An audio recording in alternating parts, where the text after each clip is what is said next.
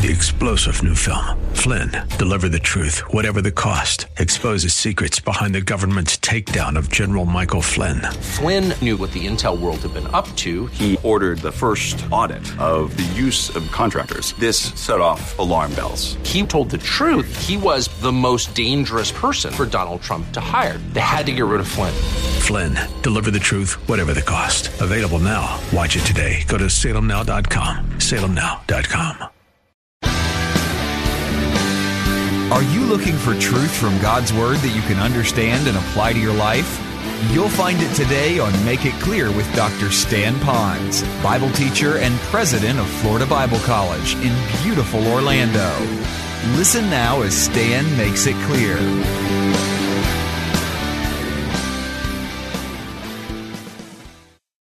And then it says, My soul knows it very well, which is like your emotions. It's not like you have a head knowledge of all of this. It's like, I know this. My soul knows this. This is, this is, this is who I am. And I will celebrate this, not because I'm good, but because God is good. God says that I'm wonderful. Therefore, based on His word, I'm saying what He's saying. Then He says, My frame was not hidden from you when I was made in secret and skillfully wrought in the depths of the earth. Some people like to say that's a poetic way that some of the Hebrews like to refer to conception in the womb. Some like to say, even in times of distress. It doesn't really matter. It's God has used others to make you, you, the way you are. And how special that is. That's where I get the phrase that you were in the mind of God before you're ever in your mother's womb. But it even gets more interesting after that. He says, Your eyes have seen my unformed substance. What a huge phrase. If I was unformed, that means he saw me like a, an architect would see it in his mind. Then he sees the unformed building on his architectural schematic. Then he knows that from that, the builders are going to come in and erect this thing, and every building is, is, has some form of a purpose. So it's an unformed substance. And then it says, I love this part, and in your book, in other words, God has a journal of my life. Uh, it's like I, I, I have a biography of my life. But God wrote it. It says, And in your book were all written the days that were ordained for me. In other words, nothing happened as an uh oh with God. Everything is what God planned, either by purpose or by permission, but it's ordained of Him. Then it says, When as yet there was not one of them. That means God knows what you're going to experience this afternoon at your house. God knew when this gal got a phone call that her house was cut in half. God already knew that before the storm was ever um, came into fruition. God knows what's going to happen to you tomorrow. And He's not wringing His hands. And all of it is to have ultimate purpose. Probably the verse that gives me the greatest comfort and yet is the most difficult for me to understand in its reality is the verse when Job says this.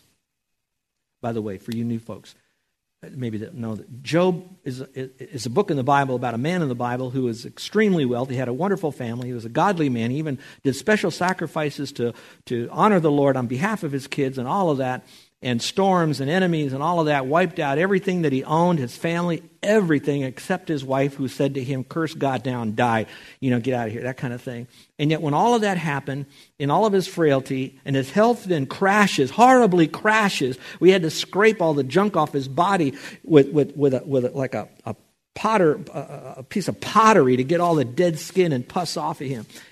And yet, he could look up to God, at times questioning, as we all would but his core value was simply this here it is. Though you slay me, yet will I trust in you. Now that's where I want to go, moment by moment. That's the kind of trust that says no matter what is still facing me, including death, I will still trust you. Now, folks, I want to be real frank with you, real transparent with you. I wish every day I felt like that. I can promise you this every single moment of every day of my life that I'm awake, I do want to have that kind of attitude. But I don't always have that. And I know that's where I need to go, and that's the journey that I'm headed on.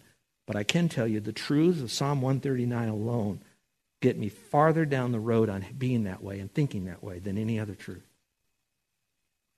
That there is a future. He does know about it, and it is good for you. Even though that book hasn't been completely written yet.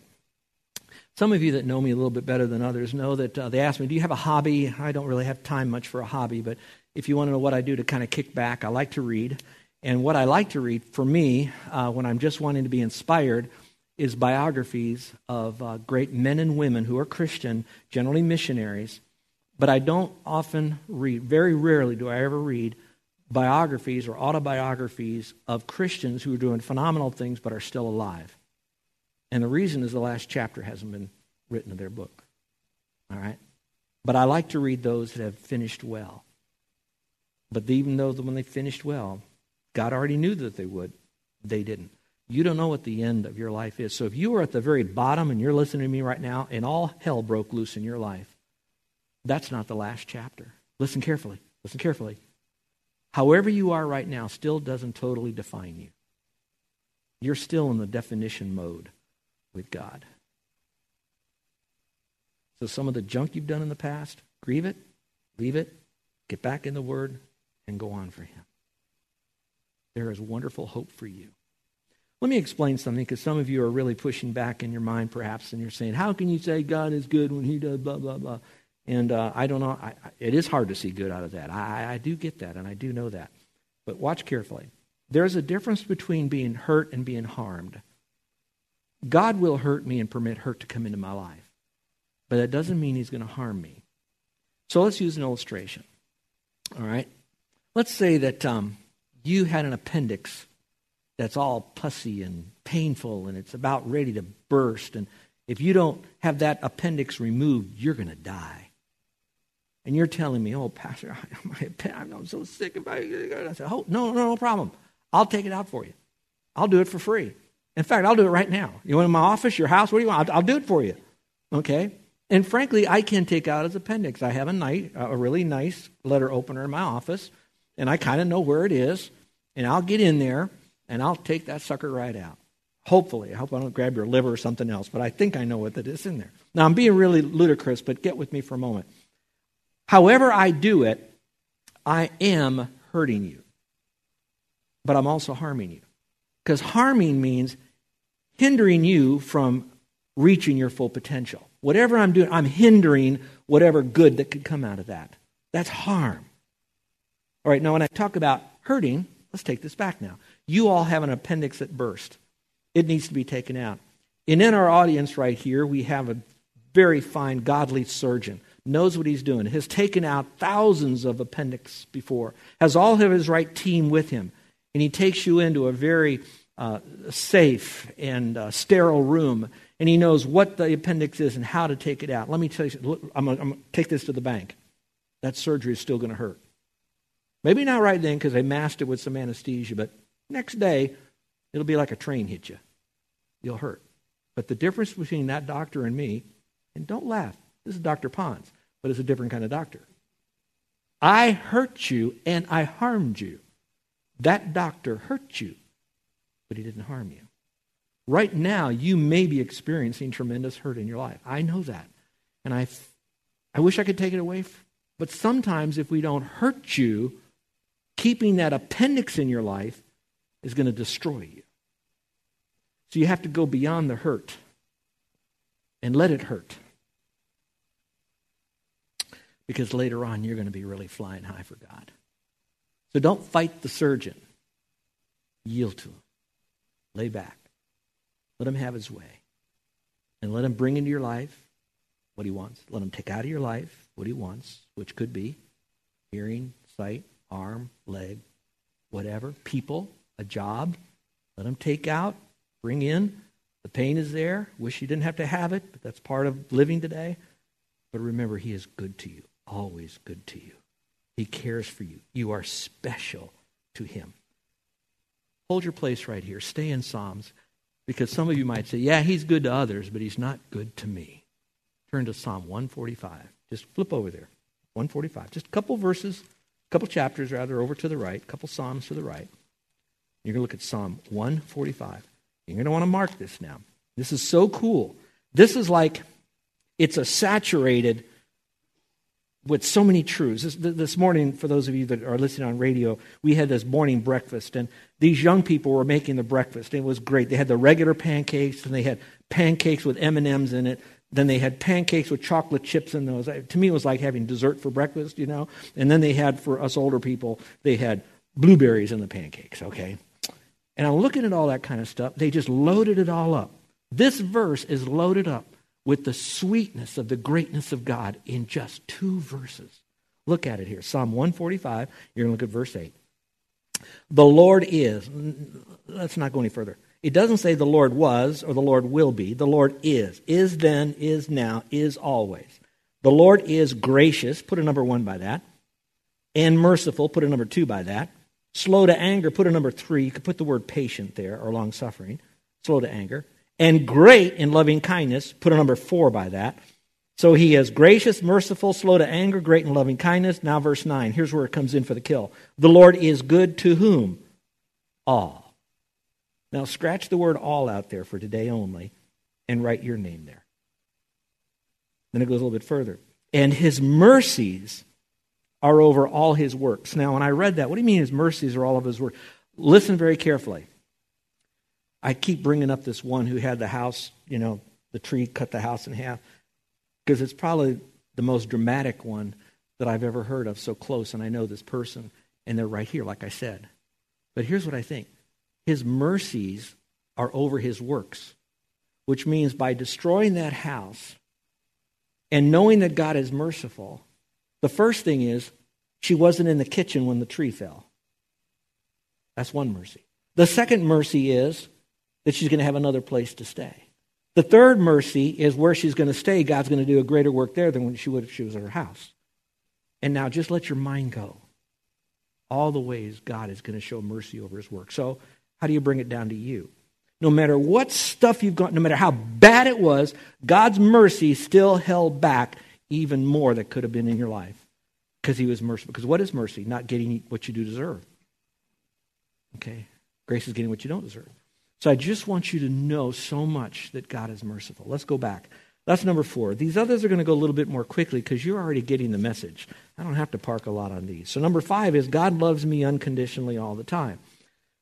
Here it says, God loves me unconditionally all the time. He says, How precious are your thoughts to me? You could uh, do a word study on the word precious. You know, they have these little what do you call them, little statues uh, called precious moments. You know, they're so cute, they're precious, you know. So, how precious also are whose thoughts? Now, this gets really deep. He's saying, How precious, Lord, are your thoughts to me. It's not saying how precious are the wonderful thoughts that David has toward God. No, it's how precious are your thoughts, Lord, to me. To wonder here, God looks at me and all my sin, and yet he still says, I have precious thoughts toward you, Stan. I know that because he grieves when I sin now. He hates my sin, so he sent his son to the cross. And so all of that says, I don't want your sin. I don't like your sin, but you still are worth. I made you in my mind, blah, blah, blah. All the whole context there. And he says, My thoughts to you are very precious. That's love. Then it goes on to say, Oh God, how vast is the sum of them. So you could put a number one by how precious are your thoughts. So number one, they're precious thoughts. They're vast thoughts. How precious they are. If I could count every one of your precious thoughts that you have to me, no matter how much stuff said was said to me about how lousy of a person I was, the people who weren't faithful to their marital vows to me, my parents who let me down, it doesn't really matter. All your precious, if I could even count them, how many would there be? They would outnumber the sand. And then he goes on to say, Oh, by the way, when I wake up, I'm still with you. What does that mean? That means that no matter what, you never leave me implying that he is always with me when I'm awake or when I'm asleep. He's never away from me, so he has precious thoughts towards me. He never leaves me, and he really loves me. His love is certain, numerous, condescending, tender, wise, and practical. Now, let me kind of play with your mind a little bit. We could go through the Greek and the Hebrew and all of that on love and the whole concept of that, which would be very rich, and I urge you to do that. But in the American culture, we have so cheaply used the word love I love you, you love me. Let the state worry about the kids now that come. That kind of thing. It's so cheapened. Everything is, I love you, love you, love you. I want you to think maybe much deeper than just, I love you. God cares for you. Love has caring. It has the idea of cherishing. It has the idea of you're always valuable. And I love you and I care for you. It is so overused. It is individualized. Yes, God loves the world. You're part of the world. Therefore, He loves you. He loves you at your best. He loves you at your worst. His love is a love that you can't always feel. So it's not going to be emotional. It's not going to be a hug. It's not going to be a kiss. It's not going to be where he's uh, wiping your tears away or brushing your hair. It's going to be a love that's dem- demonstrated in sacrifice for you because you're valuable and you have purpose. Well, let's be simple. See these lights in here? How many of you uh, maybe broke the law today by driving too fast to get here? I don't know if that's a sneeze or they're pointing somebody out, but here we go. These lights are shining on all of you who did right today or who didn't do right. They still shine. Right? Do you agree with that? That's God's love. Shines.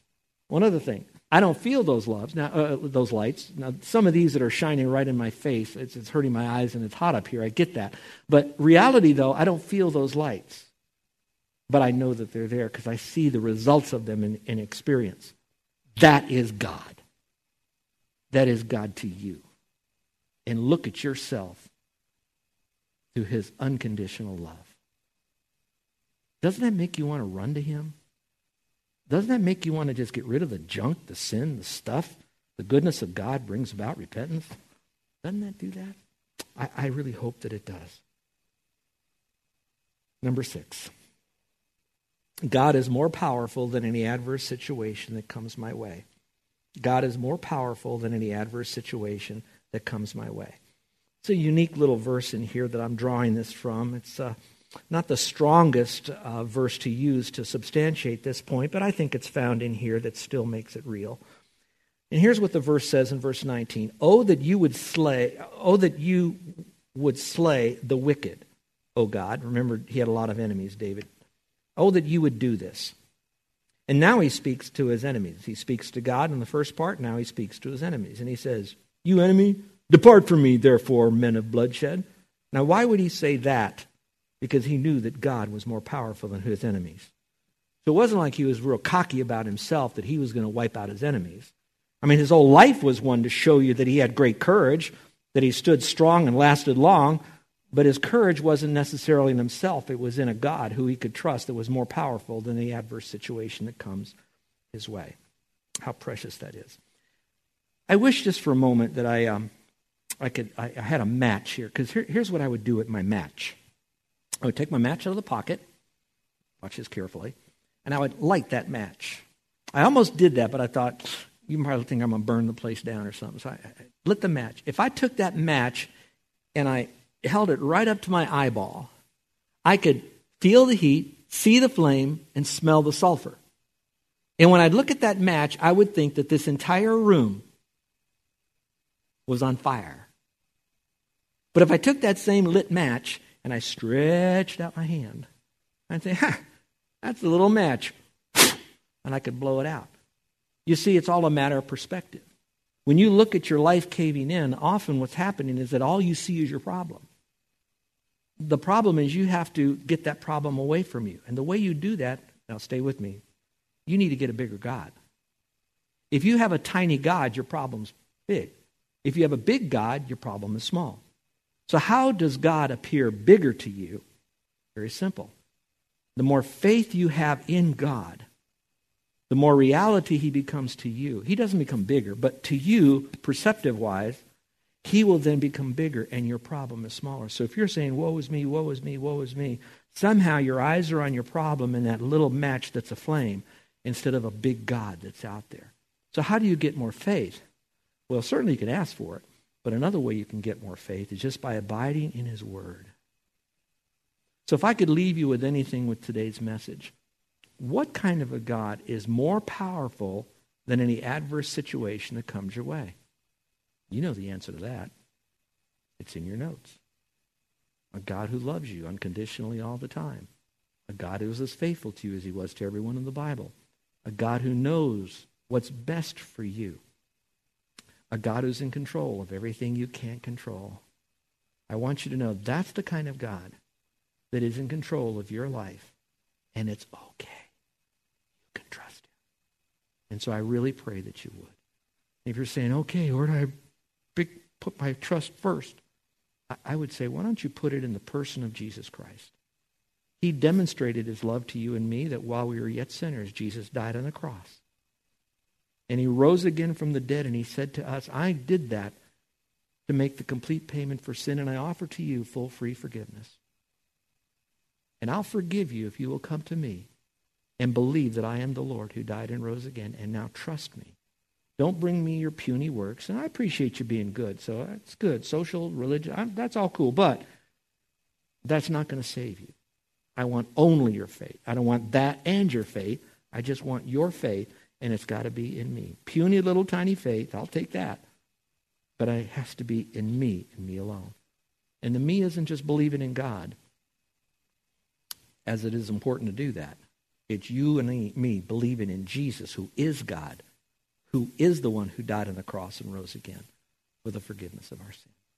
Would you bow your heads and close your eyes? I'd like for us to just take a moment and just really let these truths at least come to your mind. And then I'm going to really, really encourage you to set aside some time to meditate on these truths, go a little deeper, find some other verses. But own these not as intellectual truths on a piece of paper that's folded in your Bible somewhere. But I want you to know God and see yourself through the eyes of God. A sparkling diamond, sunshine above your storm, S O N S H I N E above your storm. And most of all, I want you to know Jesus is your Savior. That's the door in all of it. Would you simply say, Lord, I know I've done things wrong. I don't understand all of this, and man, did I get a bunch of stuff today. But I do know this that I have missed the mark of your perfection. I do know that I want to have an, an intimate and an eternal relationship with you. And so right now, Lord, I'm coming to you just as I am. Not making promises to start this or stop that. I'm just coming the way I am. And I want to thank you for dying on the cross for me. That I was in your mind. I was born. You knew I would sin. I had that nature to do that. But you also know that I'd be born again. And today's the day, Lord. I'm agreeing with you at this.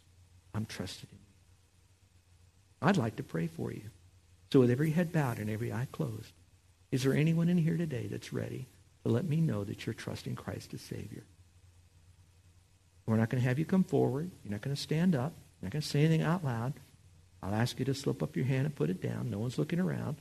When I see that hand, I'll just say thank you. God bless you. Put your hand down. That's it. And when I pray for you, it'll be a simple prayer of thanking the Lord that you did trust Christ, but the Lord knows your life far more than I do. So I will not embarrass you in any way. Should you go public with it? Yeah. But that's not my story to tell. That's yours when you're ready. So, would there be anyone in here today that's ready to accept Jesus Christ, who is God, who then went to the cross and rose again? as your personal Savior by faith alone. Would you slip up your hand and put it down? You've never done it before. Today's the day you're doing that. Would you do it right now? Is there anyone? All right, Christians, let's just take this time to pray. And as I pray, we're going to begin having communion. The gentlemen are going to come to get ready to serve you. And in the same spirit, of our worship of communing with the Lord. We're going to continue as these men prepare to bring you the elements. And when you do, these elements are not here for you to do, to take, to get to heaven. It's a way for you to remember the Lord, who he is, what he's done. Take care of any sin in your life. Confess that out. A promise to go to any brother or sister that you might have offended or has aught against you, then you will go and make that right. You'll lay this aside until you do. It's a time for you to really commune with Him. Our gracious Heavenly Father, I thank you for this church who loves your word and loves one another. And and at the same time are humble enough to admit that we've kind of stepped aside, we forget you, we get caught up in the issues of life, and um, we're just returning. We need this week after week and sometimes day after day to get together and worship you. And Lord, I thank you that you've revealed yourself so clearly in the Word that we know you better today than we did last week, but we're going to know you better next week than we do this week.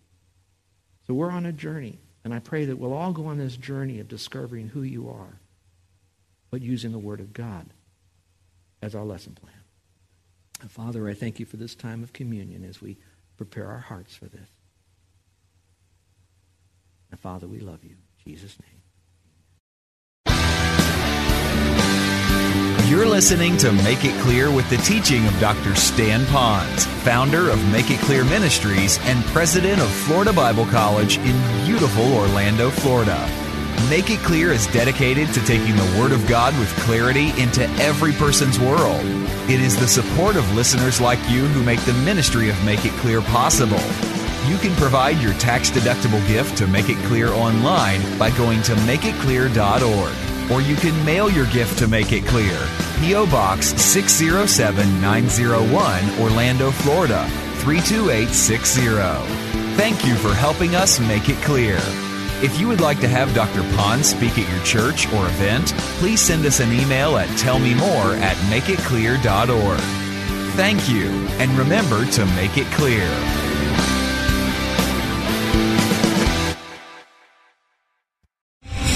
Star general Michael J. Flynn, head of the Pentagon Intelligence Agency, knew all the government's dirty secrets. He was one of the most respected generals in the military. Flynn knew what the intel world had been up to. He understood its funding. He ordered the first audit of the use of contractors. This set off alarm bells.